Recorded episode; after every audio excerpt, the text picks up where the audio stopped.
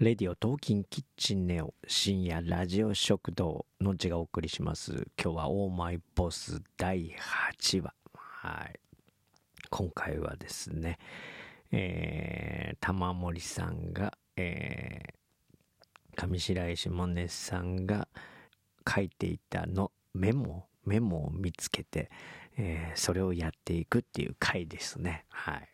その雅配管危機っていうことでね、えー、みんなそわそわしながら進んでいく中、えー、玉森さんはそのメモに書いてあることを、あのー、やってあげようとね、えー、するっていう回なんですけれどもそれがなんと、あのー、最後の方にわかるんですが、えー、中学校の中学生の時に書いたやつだったということでですね。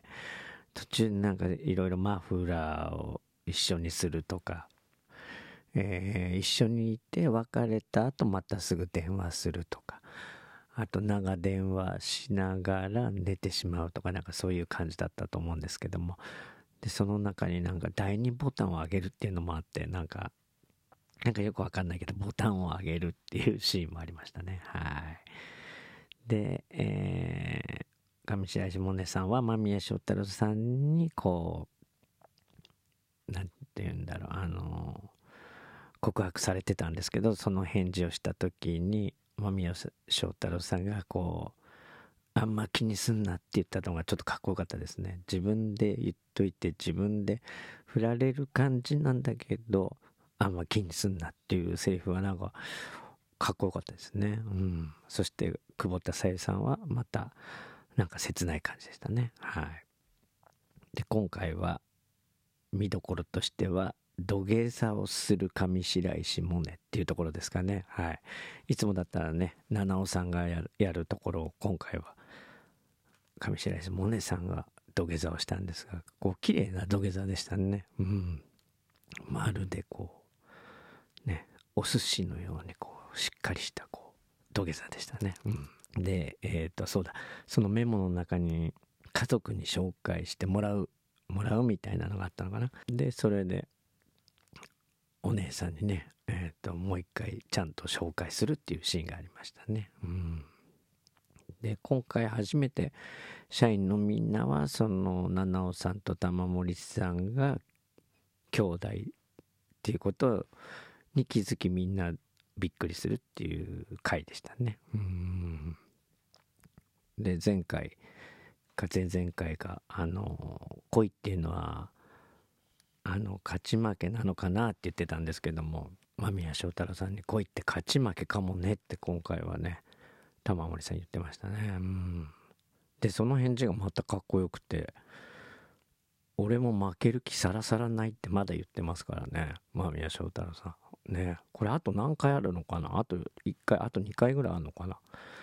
もしかしたら大逆転はあるかもしれないですね。まあないか わかんないね。うんうん。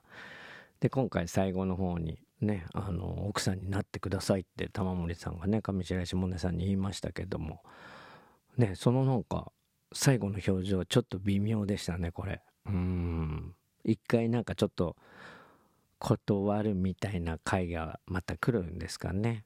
私まだ働きたいみたいなシーンが出てくるんですかね。うんそして、えー、倉科香菜さんがね、あのー、ジストニアなんじゃないかっていう疑いだったんですけれども玉森さんには腱鞘炎っていう嘘をつくっていうシーンがこれちょっとちょっと泣けるシーンですよね。こうお互いがお互いがっていうか倉科香菜さんが玉森さんに気を使うっていうね。うん。ここはちょっと泣けてしまうシーンじゃなかろうかと私は思いますね。そしてユースケさんとマリアさんと七尾さんのねこの恋の行方っていうのはこのドラマで実はちょっとね、えー、注目するところですよね、うん、私はもうそのシーンがいつも好きなんですけども。ね、これから、これからっていうか、あと何回かでどうなるかが、ここうまくいくとちょっとな、いいなと思いましたね。うん。そして、ちょっとびっくりしたのがあのアイススケート場がね貸し切りだったっていうのはすごいですね。うん。すごいですね。売れっ子カメラマンですね。貸し切っちゃうんだから。これはなんかこうアメリカ的ななんかあの、なんか進み方というか見せ方だなと思いましたね。はい。さあ、えー、奥さんになってくださいの返事はどうなることか。はい。これからも楽しみです。のんちでした。それではまた。